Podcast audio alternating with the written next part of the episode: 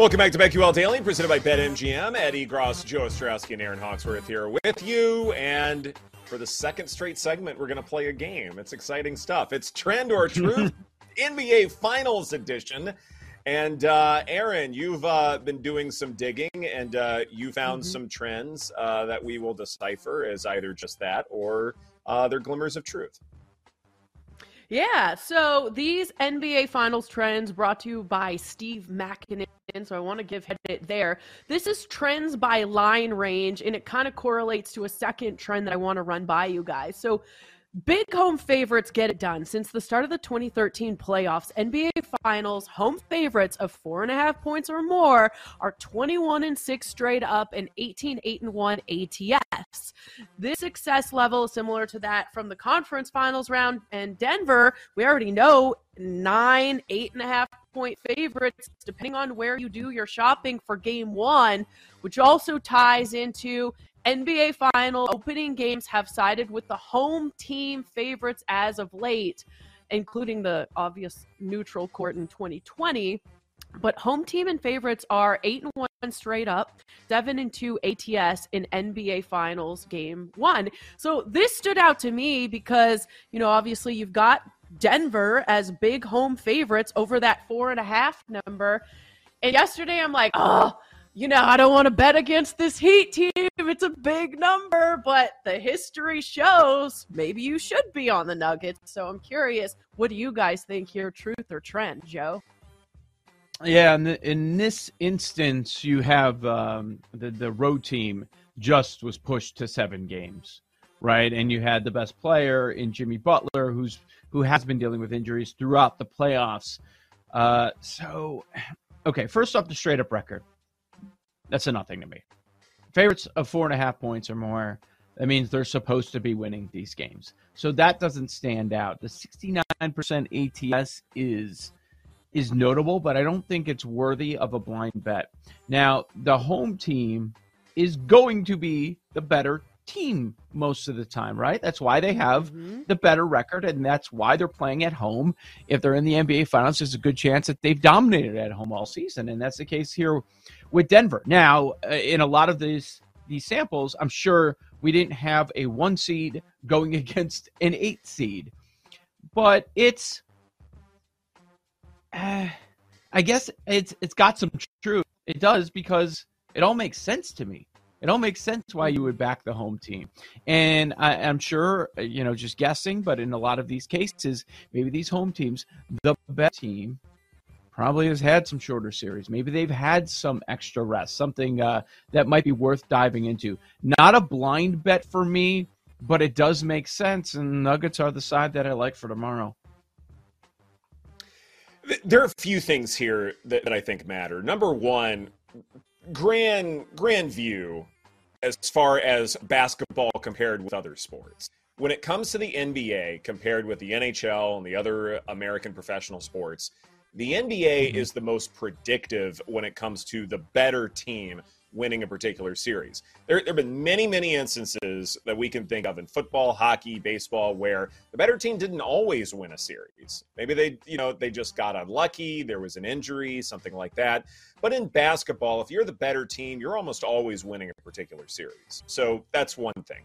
Second thing is it's not always the case where the second best team is the one winning a particular conference and making it to the finals do we really believe like if you believe coming in that denver's the best team in basketball and that's where i am right now do you really think miami's the second best team? Or maybe it's phoenix maybe it's the lakers maybe it's golden state someone like that. Chances are the second best team is a team that denver has already dispatched and dispatched mm-hmm. relatively easily compared with the heat. Not that miami isn't fun to watch but i don't trust that they are going to give Denver the toughest challenge that they have faced throughout these playoffs. So that matters. Mm-hmm. And then, of course, when you're dealing with this against the spread number of uh, home favorites of four and a half or more, playoff games are likelier to be blowouts than they are close, exciting contests. And you really can't set a spread at 15 or 17 and a half or something like that for a finals game for the most part.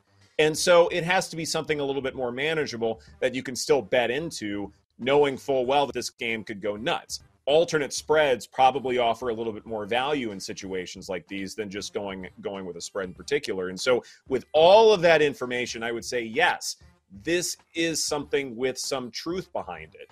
This is a situation where because the Nuggets are, you know, significant favorites, it's still more than okay to back them and maybe even sell some points as well. Yeah, I agree. Yeah. And I think also, like, the more I think about it, do I really think Caleb Martin and Gabe Vincent and maybe Jimmy Butler are going to beat Jokic and this Denver Nuggets team when Jamal Murray is capable of going off for 40 points on any given night? Like, maybe I'm just overthinking this. I love this Heat team, just like I love the Panthers in the story, but this it's a great point. I mean, a one going against an eight. Now, if it was the Lakers in the Heat, maybe I would say in this situation, more of a trend, but I think it lines up to be more truth with this matchup. I think we would we all would agree that even though Miami's done the gone on this great run and they have the experience and the great coaching and all that, that if it's Milwaukee, it's a much shorter number for Denver, for both in game one and to win the title. If it's Boston, if it's Philadelphia, a shorter number. And we point to Miami and say an eight. But what if it's the Cavs or the Knicks? Is it a shorter number? Or are we still in that minus 400 range? Like we say they're an eight and we, we, we, we point, you know, to the play-in and all that. But I'm saying as, as a title matchup, right? We say it's an eight seed, but they're not truly an eight but the number of teams that were in the Eastern Conference playoffs that that would have a that would make it a, a closer series price, isn't it just three? I would argue if, if we were just to you know reseed off the top of our heads, I mean it's probably a mm-hmm. three or a four seed in the Eastern Conference. Exactly. You know, I I, I yeah. still think we look at Milwaukee a certain way, and now you have Adrian Griffin there, in all likelihood being uh, the next head coach. Love that hire, by the way to me, we're going to look at Milwaukee, you know, with Giannis in a different way than we do, say, the rest of the Eastern Conference. Boston will still very much be a part of it, though some of the moves they make in the offseason, you know, may give us some questions. Then after that, it's basically, okay, Philadelphia or Miami. Who do you trust more? Well, Miami has the track record in the playoffs, Philadelphia does not. So mm-hmm. to me, if you replace the eight with a three and sort of, you know, scratch out part of that eight and, you know, turn it into a different number, uh, then I think we're looking at them very differently. But I think you still have roughly the same series price. It's if it's the Celtics, then it's much shorter. Hmm. I think if it's the Bucks, Celtics, or Sixers, it's much shorter. Mm-hmm. Those yep. three teams. But that's the list. Yeah. But that's the list. Yeah, I agree with you. Yeah. Right. Cavs, Cavs, Knicks are not part of that conversation. Mm-mm. Nets aren't either. No. Hawks. Nope. No. One of those no. playing. yeah. yes. All, the, all those all those play-in teams. The Bulls, Joe. I wasn't even going to bring them up. They oh, suck. Well, that's why I did. Yeah. Thought I'd do it for you. How nice of me. Any other trends you guys found that you liked? Yeah, what's this other one we have? I don't know. Um, NBA Finals opening games have sided with the home and the favorites of late. Is that uh, a different angle than what we have here? Including the neutral court home game team. of 2020, home teams and favorites are on a eight and one straight up run, seven and two ATS mm-hmm. in NBA Finals game ones. It's, it's another game one uh, trend but home teams favorites mm-hmm. is it you know it, more recently they've been on a run uh, average margin of victory almost 14 points per game which i think it's important to dissect yeah i think it's important to dissect why boston pulled off the upset at golden state last year but for the most part mm-hmm. game ones uh, tend to go to favorites and to me, you know, if you remember that game, Boston had what a massive fourth quarter comeback uh, and wound up winning that contest. And then we started to look at Golden State very differently. Uh, but then ultimately, the Warriors wound up winning this thing. to me, uh, you know, we think about individual series as, uh, you know, games of adjustments from one game to the next, and you don't necessarily show your poker hand right away, uh, things like that. And to me, this is a case where Denver can certainly win this one in a blowout in game one. What sort of adjustments does Erik Spoelstra have ready to go for game two? That's going to be really in me. In large part because while I I do believe in Coach Spo. You have to by this point.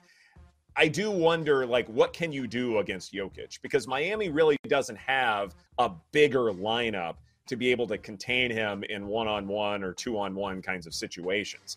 To me, this is going to be a, a situation where maybe Miami can get creative containing the shooters like Jamal Murray and company, but I just don't know how Jokic will be denied some sort of massive outing, whether it's a triple double or he's doing a lion's share of scoring. That's the part that I am not so sure about.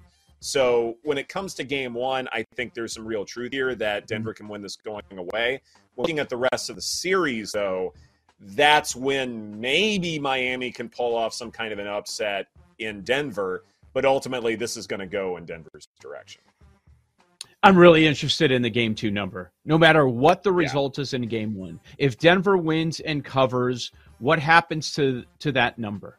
What what is the true number? I think that's what we'll get in game number two because a lot of it right now is the extra rest that you're getting for that Nugget side and the the advantage that they're going to have in the game one spot, and then game two when in Miami's you know desperate to to split there with the adjustments with Spoelstra, does it come down a little bit? What if Miami takes game one? Now Denver's in a mm-hmm. desperate spot. Same number or does it get bumped up? Really interesting. Absolutely, it is.